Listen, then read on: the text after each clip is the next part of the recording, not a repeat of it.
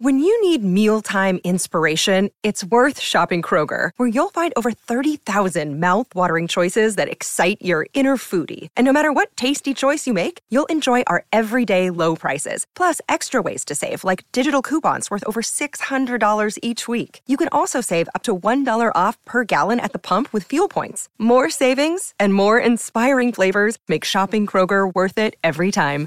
Kroger, fresh for everyone. Fuel restrictions apply. Praticamente l'intera discografia di Neil Young presa e buttata nel cesso, fatta fuori da Spotify perché a quanto pare non gli va bene di essere nella stessa piattaforma eh, Joe, dove c'è Joe Rogan, dice Spotify o a me o a Joe Rogan, cioè una presa di posizione eh, folle, sempre a tema Vax, no Vax, non voglio neanche entrare, non ne ho mai parlato di queste tematiche nel monologato podcast, ho i miei motivi perché non, ehm, cioè, sono uno che crea dibattito, uno che magari eh, crea anche discussioni, però questa roba divide basta e non c'è nulla di costruttivo, quindi non entro nel merito, eh, ragione una, ragione l'altro sul tema. E il discorso è che stiamo parlando di un pezzo di storia della musica rock eh, fatta in un certo modo, diciamo, diciamo rock ma è riduttivo. Parliamo di uno che veramente ha un catalogo di roba allucinante, uno con due palle così, e che va a perdere il 60% dei suoi introiti, ma non è solo quello, va a perdere la possibilità di avere la sua musica che è storia distribuita nella piattaforma più importante, e quindi cioè, se non sei su Spotify non, non esisti, quindi quel brano certo che c'è, però insomma è come se ufficialmente smettesse di esistere solo per una presa di posizione, perché che cosa pretendi? Che ehm, Spotify che ha firmato un'esclusiva da 10 milioni con Joe Rogan dice no, niente, niente Joe, Joe Rogan, fuori dai coglioni, hai ragione, per un capriccio. E no, è una questione di professionalità. Fuori nessuno, piattaforma aperta. Se tu ci sei, ci sei, se non ci sei, non ci sei. Avete idea di quanti miliardi di stream fa Spotify penso ogni minuto. Che gliene frega per quanto tu sia importante. Si possono ribaltare pure i primi dieci artisti nelle classifiche internazionali e Spotify non cambierebbe, non dico nulla, ma quasi.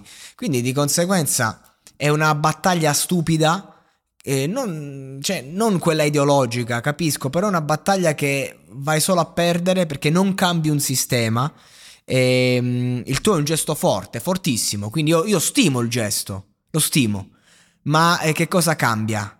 Quello è il discorso. Se uno fa la rivoluzione, dici faccio, eh, tolgo il mio catalogo, la Warner Music o la Universal dice tolgo tutti i miei artisti, lo storico. Eh, lì forse cambia, però non, non, la farebbe mai un discorso del genere una multinazionale su, eh, contro un privato, contro un, un, personaggio e basta, ecco. Quindi di conseguenza, soprattutto ora che Spotify ha investito così tanto che podcast, ecco, dispiace, c'è amarezza, c'è amarezza, c'è dispiacere, perché comunque, cioè, cavolo, no, non farlo, abbiamo bisogno di, di un certo... Eh, di un certo mood, abbiamo bisogno di quella musica ci serve. Perché la devi togliere? Tu così non solo non vai a combattere, ma togli i tuoi strumenti. E questo è, è orribile come, come, mossa, proprio va contro la battaglia. Neil, ripensaci, metti i tuoi brani, uh, fallo proprio, proprio, perché la tua musica combatte determinate persone, al di là che io sia d'accordo o meno, non, non mi interessa neanche.